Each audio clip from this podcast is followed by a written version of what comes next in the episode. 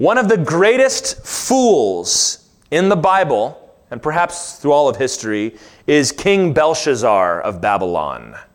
If you read his story, he was holding a great feast, an orgiastic festival in Babylon, blaspheming the name of the Lord with the cups that had been stolen from the temple, praising the gods of gold and silver. And you know the story. The hand of God came in and wrote on the wall.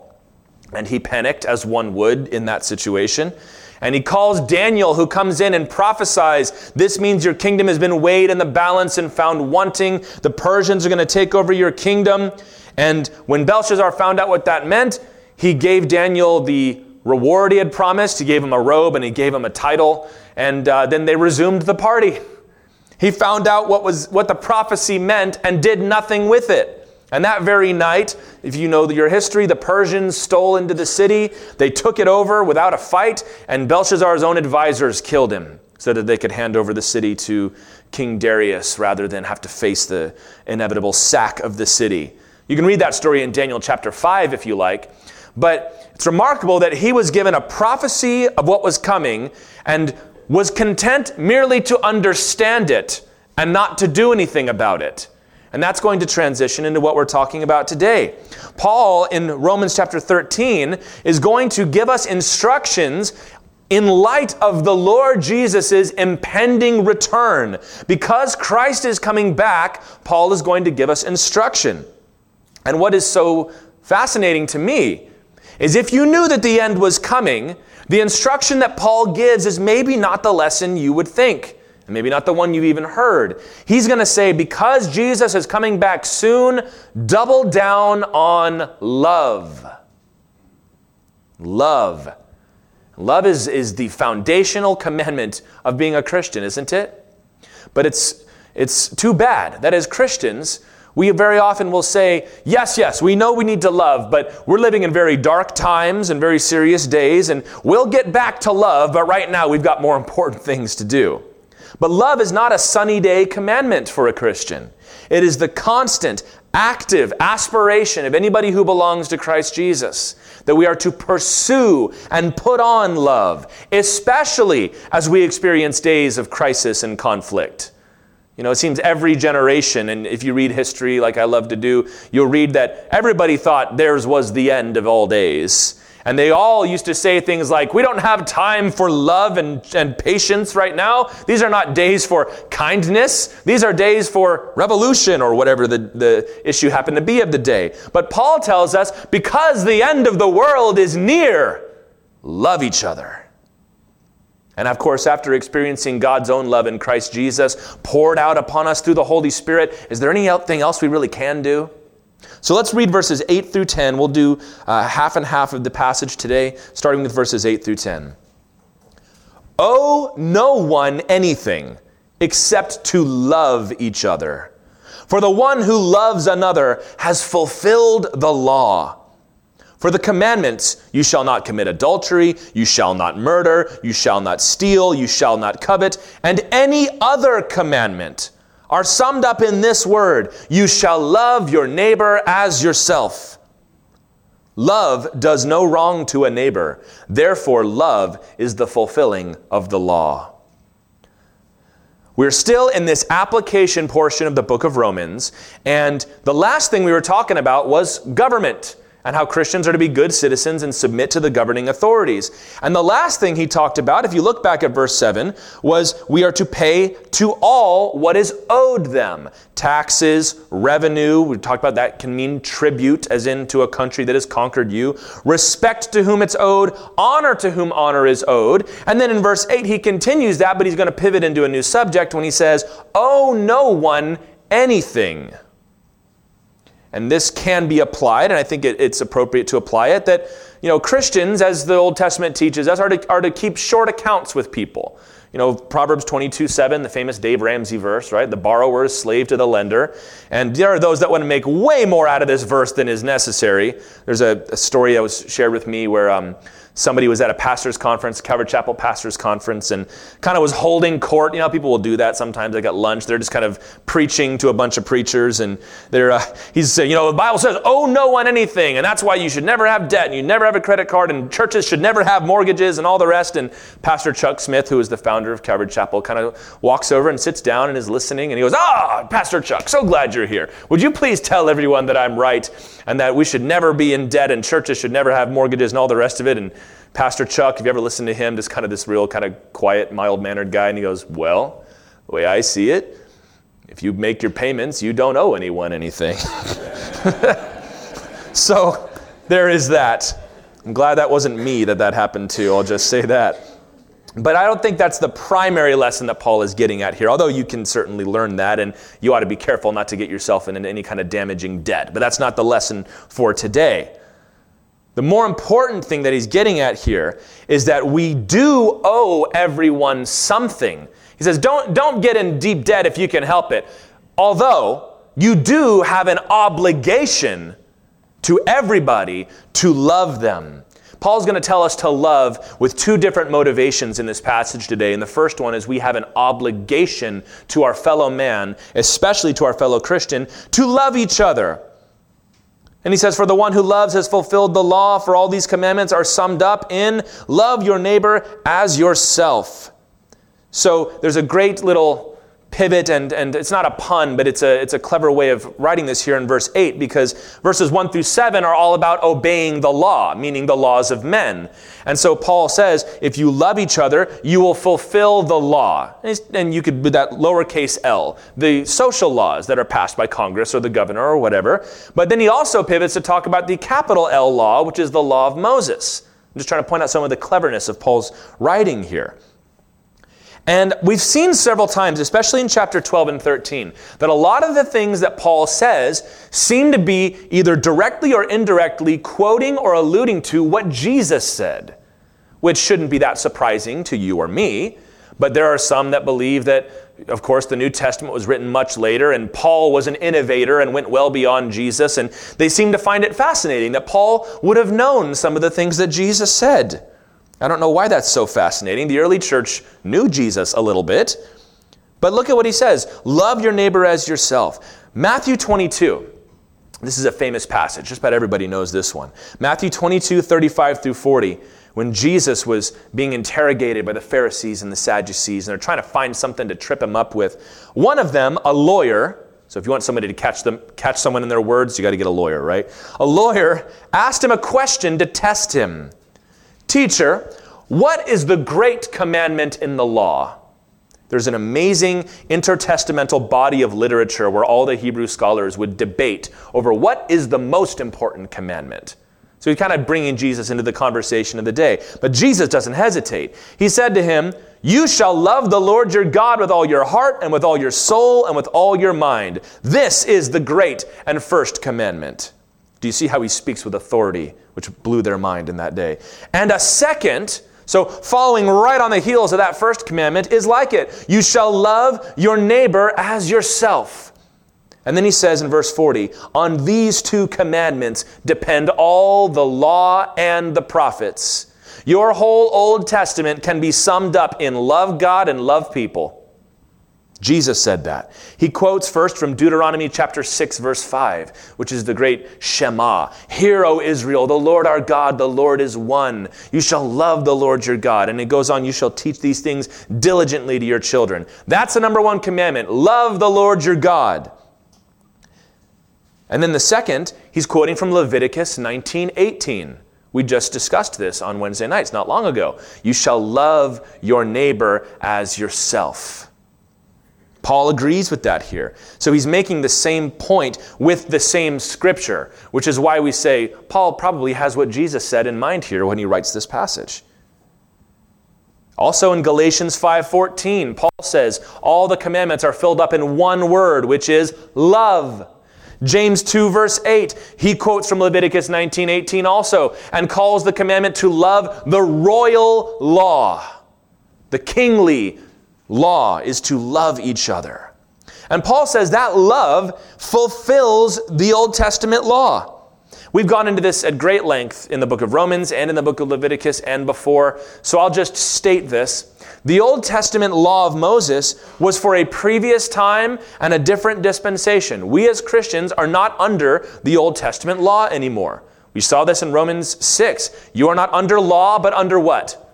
Grace. How much of the law? None of it. It's all grace. It's not a little bit of law and a lot of grace. It's all grace. And you say, well, wait a minute, if we do that, then we're going to break all these commandments. And Paul goes, no, you won't. Because if you're in the grace of God, you're going to love people. And if you love God and love people, he goes, what do you need the law for? If you're doing that, you're already doing everything the law commands. It was all fulfilled in Christ Jesus.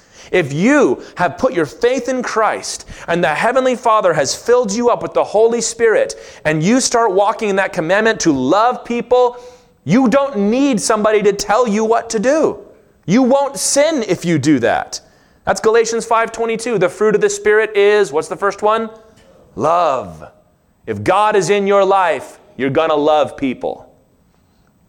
And he explains by giving some examples here. He pulls out in verse 9 four of the 10 commandments. And there's a, I read way too many articles and things about why these four. It's like, why, why not these four? He's quoting, of course, the Ten Commandments are from Exodus chapter 20. You can go back and read them if you like. And he quotes from Leviticus 19, 18 again to demonstrate you can put up all these Ten Commandments and say, what about adultery? What about coveting? What about murder? He goes, if you love, you're not going to do any of that. That true agape, selfless, Christian, godly love, which Paul, of course, defines for us in 1 Corinthians 13. If you've never read that, but this sounds familiar, you've probably seen a walk to remember. They didn't make that up, it came from the Bible. 1 Corinthians 13, 4 through 8. Love is patient and kind. Love does not envy or boast. It is not arrogant or rude. It does not insist on its own way. It is not irritable or resentful. It does not rejoice at wrongdoing, but rejoices with the truth. Love bears all things, believes all things, hopes all things, endures all things. Love never ends. And you maybe memorized that when you were growing up in a different translation, but I love reading passages like that in different translations because we hear them differently and it catches our attention a little bit. Love does not insist on its own way. We go, oops, did that yesterday. Now think about that. I've, lo- I've loved the application that I've heard before. It says, Can you take your name and replace the word love with your name in that passage and have it make sense? Tyler is patient and kind. Tyler does not envy or boast. So, can you do that and, and keep a straight face with your own name? You can do it with Jesus, can't you? Jesus is not arrogant or rude. Jesus does not insist on his own way. He's not irritable or resentful. He doesn't rejoice at wrongdoing. And so, knowing all that, does that kind of person need the Ten Commandments? They don't, because they're already keeping them all. In fact, in 1 Timothy chapter 1 verse 9, Paul says the law was given for the unjust the law, the Old Testament law that sometimes we have such an obsession with as New Testament believers and want to try to bring it over and make this the standard again, Paul says that wasn't written for spirit filled, grace given, forgiven Christians. It was written for people that don't think they're sinners. It's to hold up a standard and say, now keep this, and then you realize you can't. So the law is not for the just, but for the unjust. And if you've been justified, as we read about in Romans, then it's not for you. So let's go through these. Is love going to commit adultery? I, I don't think so. No. Because love is faithful. Love keeps its word. Love keeps the vow that was made. It keeps the vow. It would never hurt that person. Love doesn't consider about itself and say, but I really want to be with this other person. Love considers your wife or your husband and says, what would this do to them if I did this? How would they feel? How would they respond if they knew? That's love. You're considering the other person. You might be all riled up and ready to go with somebody else. You've got some crush that came up when in your 40s or 50s, but you know what? Love says, I don't care about that. I'm going to deny that. I'm going to say no to that because I love him, because I love her. Love is not going to commit adultery. Is love going to murder? Pretty obvious, I would think, right? Love is kind. Love recognizes that that person that you're, you're holding the gun to or that you've got the knife, that, that that person is made in God's image. And God made them, and Jesus died for them, and the Holy Spirit is actively working to draw them to salvation. And I'm going to end that story? I can't do that. Love gets angry, perhaps, but love doesn't sin in its anger. Love doesn't see itself as so valuable and so lofty that it can end the life of another person. So, do you need to tell a loving, kind person, hey, don't forget not to murder today? it's like, oh, goodness, I'm so glad you reminded me. I almost forgot. love. Is love going to steal? Now, don't put me in some weird, extreme situation like, what if the apocalypse happens and I don't have money for bread?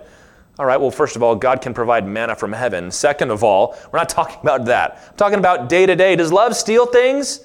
No, because love is thinking about that other person, saying, Could I deprive them of that? If that thing is so good that I want it, could I take it away from somebody else? Could I steal that car?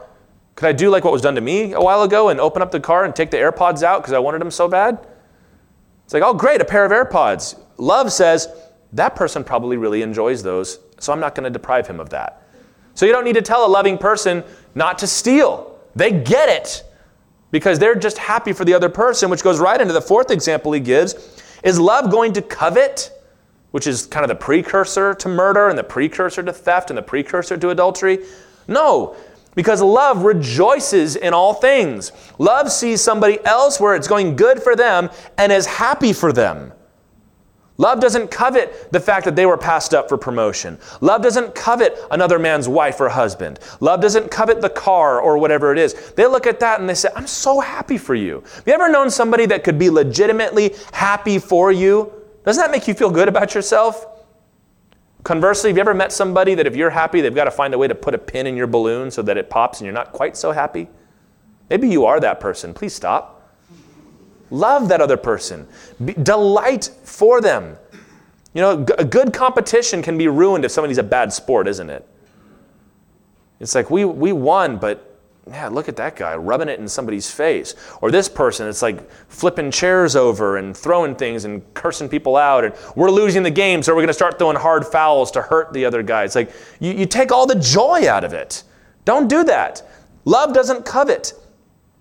Now, Christians will give negative moral instruction, as in don't do, right? And we're going to do that actually in a few minutes here. But the overarching moral lesson for Christians is a positive one, which is love your neighbor. How much? As yourself.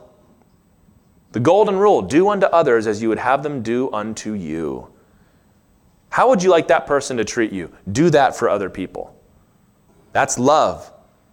Love your neighbor as yourself. And according to Paul, you owe that to your fellow man. You are obligated to do that. Owe no one anything except to love each other. Love does no wrong to a neighbor. And then we get cute, like that other guy that talked to Jesus, right? Well, who's my neighbor? I mean, certainly not people that don't live outside my neighborhood or outside my city or outside my country or who voted differently or who root for a different team. They're not my neighbors, right? And Jesus goes, You're looking at it backwards. You are the walking neighbor. you are the one looking to be a neighbor to somebody else. It's not passive, as in, Who are my neighbors? It's active. Go out and look for chances to love people. Wouldn't it be nice if we all did that? I mean, I think it would, right? If everybody loved each other enough to not commit adultery, if everybody loved each other to not murder or to not steal, if everyone loved each other to not even covet what wasn't theirs, so you start, Christian. That's why God sent you out, is to start living that way. Maybe that's how you got saved, is you saw somebody that truly loved you and truly loved other people. Maybe you wanted nothing to do with God, but you kept on hanging around him or her because you knew that they cared about you. I was a youth pastor. I, I ran into some of that. They, they thought they hated God, they thought they hated the church, and they hated Christians, but they liked me. Well, I like you, man. It's like, yeah, Jesus makes me act this way. And that's how people get saved. You love them into the kingdom. Not out of ulterior motive, but because you actually know that the best thing for them is to meet Jesus personally, not just through me, but themselves. So we love, first of all, out of obligation. That's the debt that you have, is to love your neighbor as yourself. And then in verse 11, down to the end of the chapter. Besides this, so besides the fact that love fulfills the law, etc., you know the time that the hour has come for you to wake from sleep. For salvation is nearer to us now than when we first believed. The night is far gone, the day is at hand. So then, let us cast off the works of darkness and put on the armor of light. Let us walk properly as in the daytime, not in orgies and drunkenness, not in sexual immorality and sensuality, not in quarreling and jealousy but put on the Lord Jesus Christ and make no provision for the flesh to gratify its desires. The first reason to walk in love was obligation. You are owed and commanded by the Lord to fulfill the law through love. But the second one is urgency. Urgency. Our time is short. We're running out of time to love people well. And he uses this illustration of daybreak. I think you can see that. He says, Salvation is nearer to us now. So wake up. The hour is come. The night is far gone. The day is at hand. It's time to get up and get dressed. Cast off the works of darkness and put on the armor of light. And then live in the daytime. Live in the light of salvation. It's time to get up and get dressed and get going.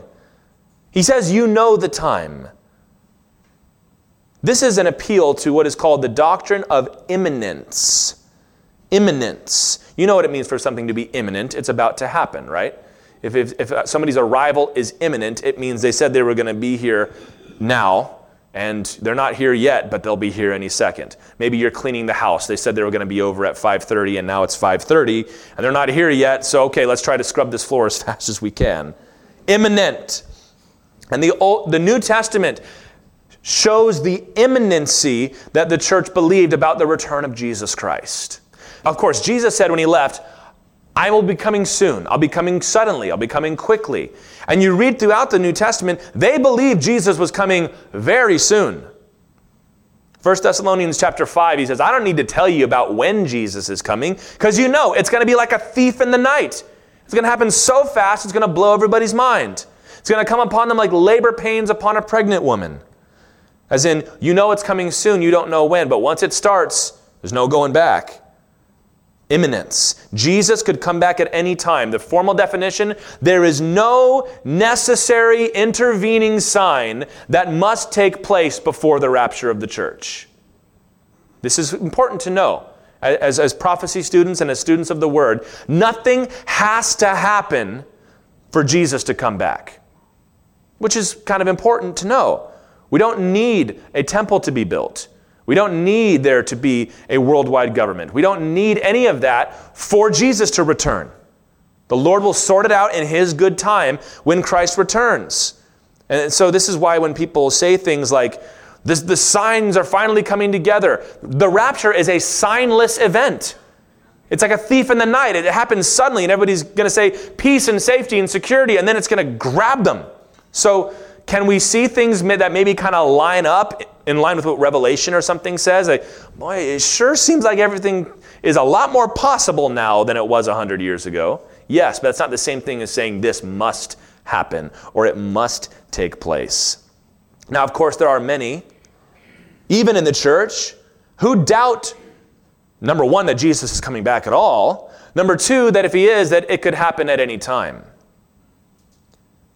Most often, people will say, Christians have been saying that since the very beginning that Jesus is coming back, he's coming soon, you got to watch out. We got all excited about the rapture, and then it didn't happen. I, I just, I, I don't believe you anymore. Did you know that the Bible actually addressed that? Like immediately in the first century, the apostles knew about that. 2 Peter chapter 3, verses 8 through 10, written in like the 60s AD.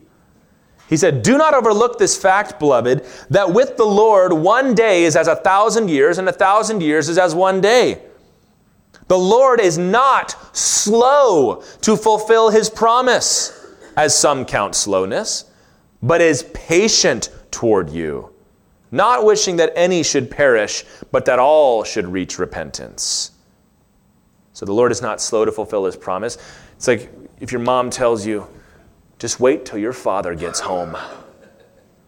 And you wait, and it's, it's been like 20, 30 minutes. Dad's not coming back. I'm never going to be punished for what I did. He'll never be here. And then you hear him rolling up the driveway and it catches you by surprise. But you took so long. He's like, that's, that's long for you because you're a child. I'm an adult. I waited. And then he gets home and he, oh, he hasn't said anything yet. Maybe I'm not going to get punished. No, he's just waiting to see if you're sorry. But the day of the Lord will come like a thief. And then the heavens will pass away with a roar, and the heavenly bodies will be burned up and dissolved, and the earth and the works done on it will be exposed. Peter says, People are going to come. I'm telling you now, they're going to scoff, and they're going to say, He's never coming back. He says, The Lord is patient, so you must be patient, therefore. But the whole lesson is the same. He could come back at any time. And if they, according to Hebrews 1 and Acts chapter 2 and other places, if they said they were living in the last days then, brothers and sisters, we're living in like the last minutes now. It's like the end of a soccer game. Time has expired, but it's up to the referee's discretion when to end the game. Very frustrating thing if you like American football, but there you go.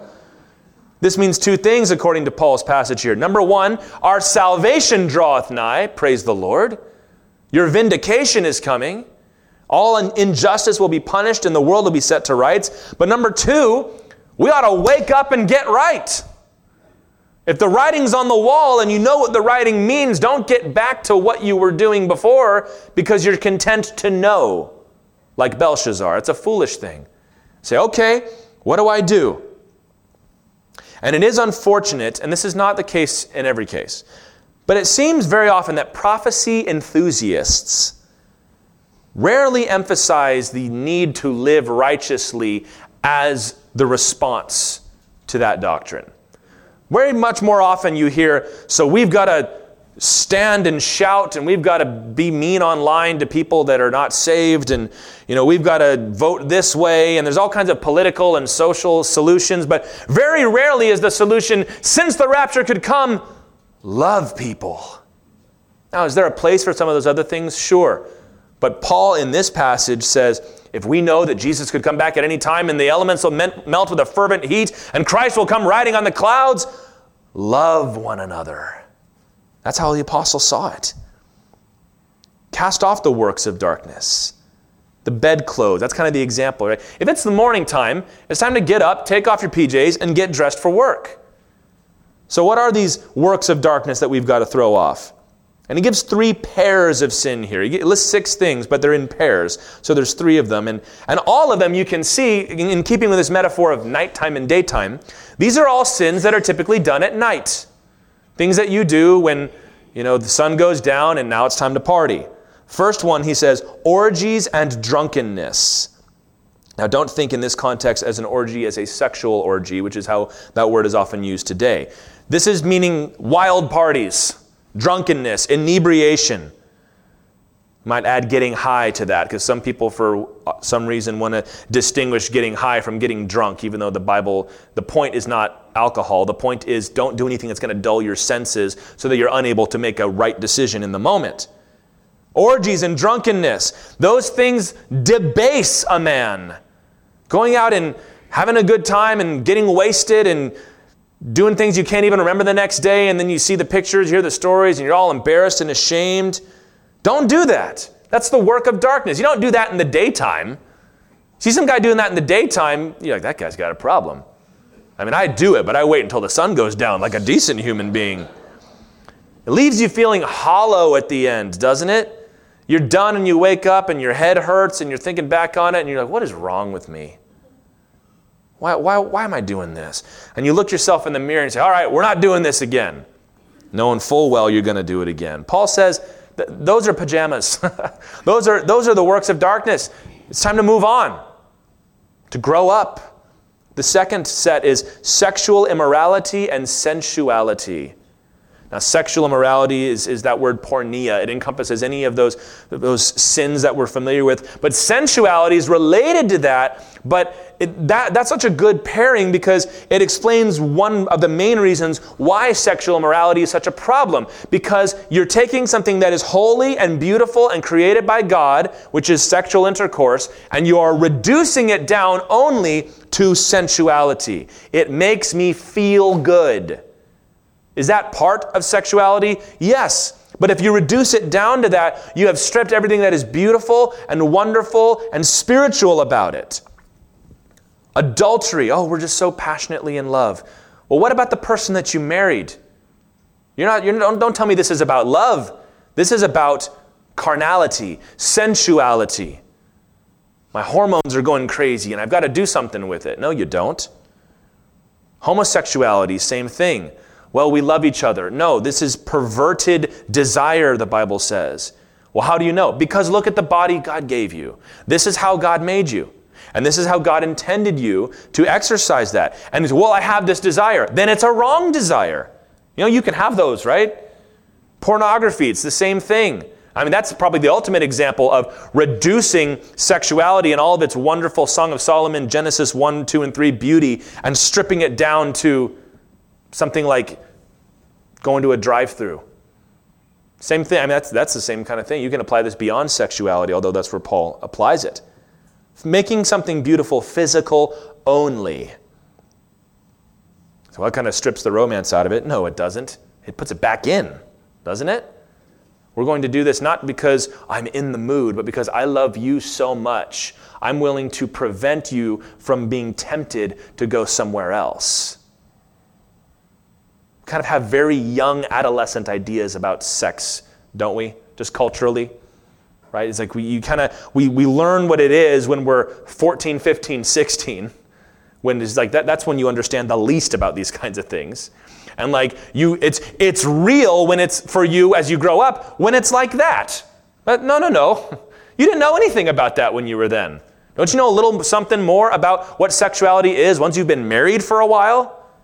You re- he's like, well, this is not what I thought it was, but it's still something good and it's still something wonderful.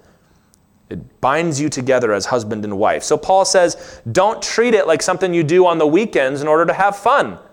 Well, I'm not married. I can. Don't, don't get into that.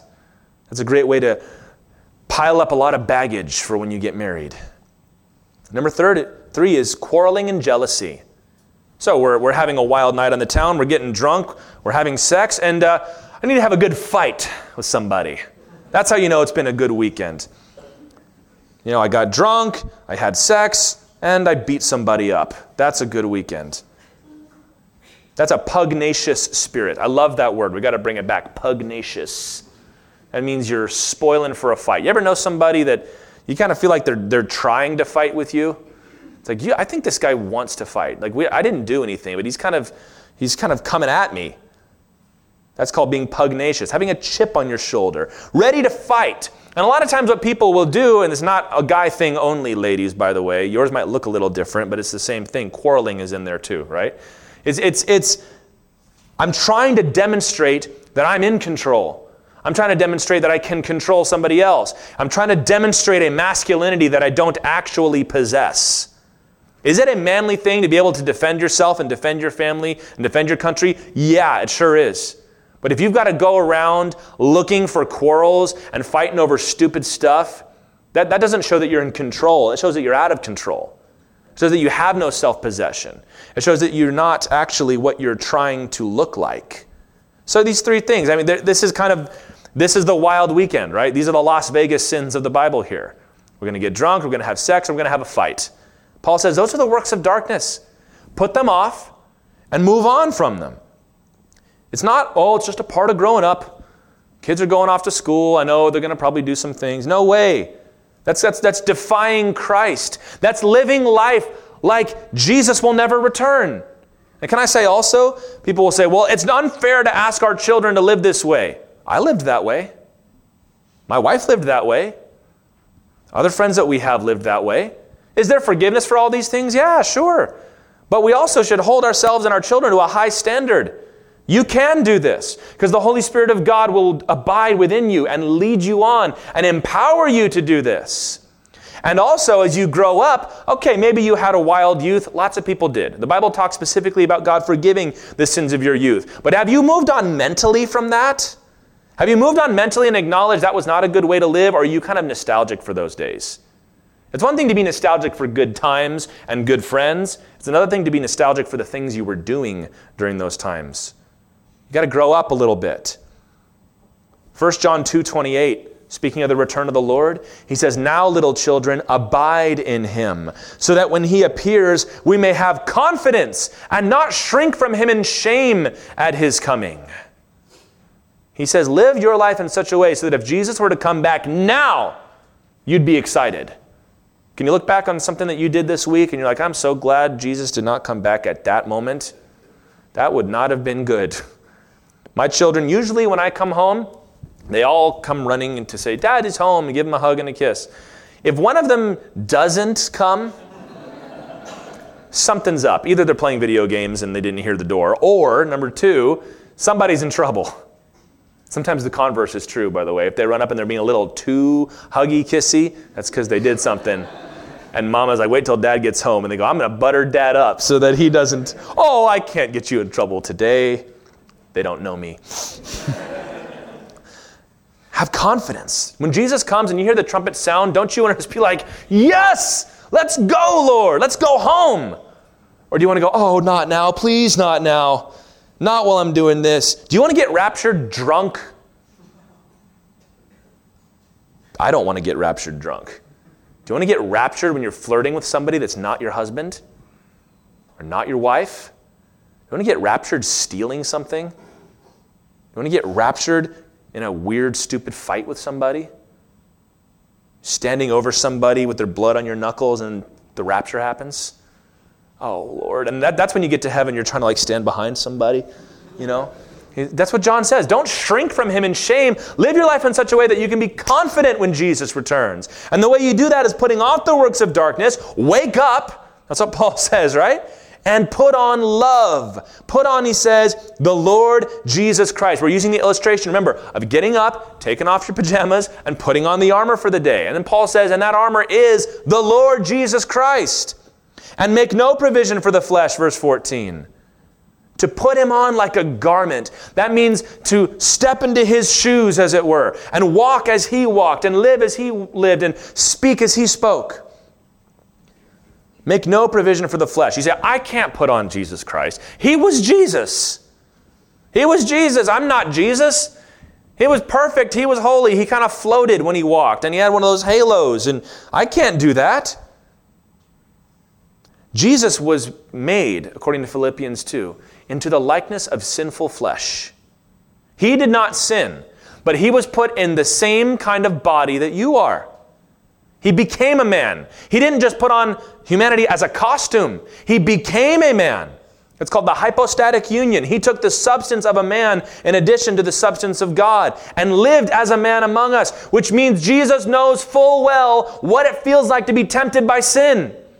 Bible says he was tested as we are in every respect, although without sin. That's the only difference. Jesus was brought up to the terrible, agonizing depths of every temptation you've ever had, but he resisted. Well, yeah, he was Jesus. Slow down. He was filled with the power of the Holy Spirit. Are you not also filled with that same Holy Spirit? We talked about this in Romans 6, 7, and 8. You don't have to sin anymore. Yes, you're constantly going to have the temptation, but you don't have to sin. Your flesh, your body, right? Your carne, we've talked about that. Your body is full of sin but your soul has been redeemed. And he says, Make no provision for the flesh to gratify its desires. Just because you have an urge does not mean you have to fulfill it. That's, that's important to know, isn't it? And we kind of know that in most areas. And then we'll have one or two where we're like, but I have to. You know, we do this with sex. Well, I really want this sexually, so that must be who I am sexually. God says, no, you don't do that with anything else. And people that, that do everything their body tells them to do, we have to lock them up.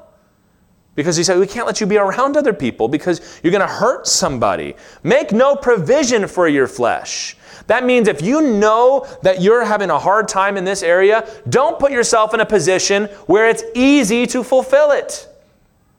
If you know that when you go out with the boys, you're going to get loaded, don't go out with the boys. So, y'all can come here, we can go somewhere else, but we're not going to go there because I know what happens there. Well, I'll go and I'll resist. Yeah, sure you will. Like you did the first 150 times. Well, they might not, they might be offended. Yeah, maybe. Well, what's more important? What's more important is obedience to Jesus Christ. Doing the right thing is more important. Don't give yourself an opportunity. If you know that you're married and you're in love with your wife, but there's just, there's just some sparks between you and that girl, that woman at work, and you haven't done anything and she hasn't done anything, but when your eyes meet, you can just kind of tell there's something there. Well, don't go and hang around her desk. I'm going to put you two on this project together. Sir, I don't think that's a good idea. I don't think we should be working together that much. Can you bring somebody else on? Have a, if you're going to have a meeting, keep the door open. Hey, you want to grab lunch? No, thank you. Well, she'll think I'm rude. Okay, your wife will love you for it. How was work? Well, I was kind of mean to this girl. I kind of felt like she was trying to flirt with me, and you know, I so I kind of had to kind of be gruff and mean. She's going to grab you and kiss you full on the mouth if you do that. Make no provision for the flesh. If you know that you and that guy always get into it, if you know that when that neighbor's outside, he's going to say something to you to make you mad and you're going to get angry and you're going to yell and cuss and maybe throw a punch, if he's outside, don't go outside. Or if you see him and you got to go to your car, put your headphones in and don't listen to him. Let him holler. Let her holler. Don't give yourself any opportunity to do what you know you shouldn't. And he said, That's just going to totally transform my life. Yes, I know. Don't you want to live like Jesus did? Consider how Jesus did. Everything Jesus did was out in the open. He didn't have to hide anything. Just think for one minute, just close your eyes and think what if I didn't have to hide anything? I didn't have to lie about anything. I didn't have to cover up anything. Wouldn't that be nice? Jesus was confident in his conduct because he was doing it before God and not before men. So that even when people disapproved of him, Jesus could stand up with a strong jaw and look him dead in the eye because I'm doing what my Father has said to do. He was fearless, he had nothing to hide. Don't you want to live that way? Maybe you say you live that way. Be honest with yourself. Do you? Or do you want people to think that you do? That's not the same thing. Jesus said in John 5:19, "Truly I say to you, the Son can do nothing of his own accord, but only what he sees the Father doing. For whatever the Father does, the Son does likewise." Listen, if you're only doing what God does, you, you don't need to be ashamed. You can stand strong. But you've got to put off the sinful desires and put on Jesus Christ. Most importantly, love. Pastor John Lawrence at the conference yesterday from Jonesboro, Arkansas. Like father, like son. That's how Jesus lived, and we are the adopted sons and daughters of Jesus of God, are we not? Romans 8. Like father, like son, like father, like daughter. Living bravely with God's approval. So what does that mean you've got to do? You got to find out what God has said to do. Read that Bible in your lap. If you don't have one, there's one under the seat. Take it home. It's yours now. Just read it. Find out what God has said and do that. Find good examples in this church. There's a bunch of them. And say, I'm going to start doing it the way he does it. Or do it the way she does it. Find an example to follow. And then get on your knees. Pray hard. Let the Holy Spirit pull things out that you haven't maybe thought about.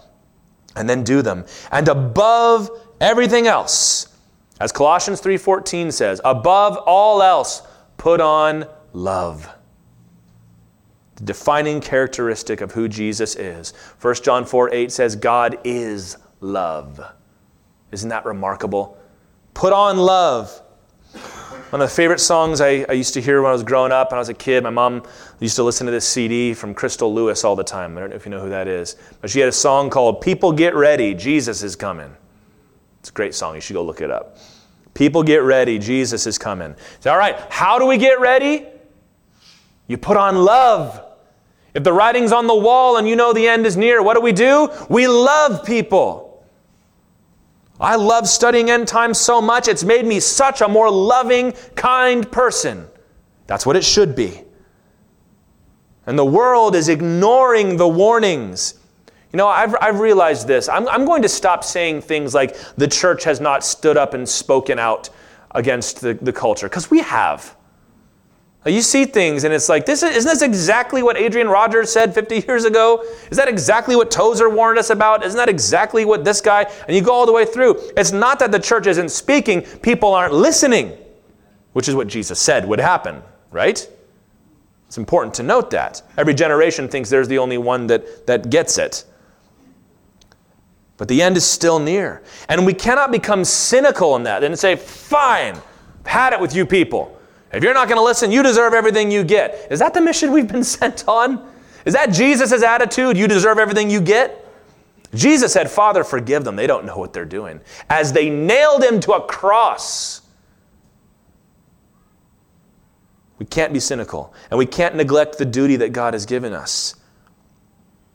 When I get raptured, should the Lord come during my lifetime, I don't want to be sitting around watching TV. Oh, good, you're here, Lord. Finally, I've been waiting. I want God to have to like grab me by the collar and say, "Come on, your time, time's up. Clocks, clocks run out. It's time to come home." But Lord, but there's one more person I could preach to. Uh, Lord, but what about these other people? Let's let's write one more pamphlet and send it out for them to read. I wanted the Lord to have to grab me and say, "All right, you you were laboring up until the last minute, the last second. You were loving these people desperately. Don't you want to be on your knees interceding for the lost when Jesus returns?" Pour on the love. We got to speak out. Yeah, but we speak the truth in what? Love. Some of us are real good at speaking the truth, but we don't love. And people know that. So they say things like, Why would I listen to you? Lord, they've rejected your messenger. He goes, Yeah, but I also didn't let Moses into the promised land because he struck the rock when I said, Speak to the rock. If you got to preach hard truth, preach it with tears in your eyes, because if they don't get this, they're going to hell. You shouldn't have some weird, smug satisfaction about that. now, you see, I was right. You say, I can't even watch. These people are going to be burning forever. And you've got good news. We're heralds of good news. Gospel means what? Good news. It's an old English word, you know that? Gospel, the first part, ga, is like good like goospel, good spul, and spill is like spiel. When you go on your, on your big long spiel about something, it means message. It's an old word. So, gospel, good message, good news. Evangelion, good message. That's what we have. And it's a message that is always taught in love. First of all, because of our obligation to love our brothers and sisters, and also because of the urgency of the last days. Jesus said in John 9, and he uses actually the opposite illustration that Paul does of night and day, but he says, We must work the works of him who sent me while it is day. Night is coming when no one can work. I mean, there's going to come a day you're not going to get a chance to preach the gospel to that person anymore. You're not going to get another chance to be a missionary around the world. You're not going to get a chance to partner with the Discovery Club. You won't get a chance to come to the women's Bible study and disciple younger women in the faith. You're not going to get a chance to go to the prison and preach the gospel to those that are going to be there the rest of their lives. The night is coming when no one can work. Jesus said, As long as I am in the world, I am the light of the world. But guess what? Jesus is not in the world anymore. So, what else did he say? Who else is the light of the world? You are the light of the world. He's not in the world anymore, but you are.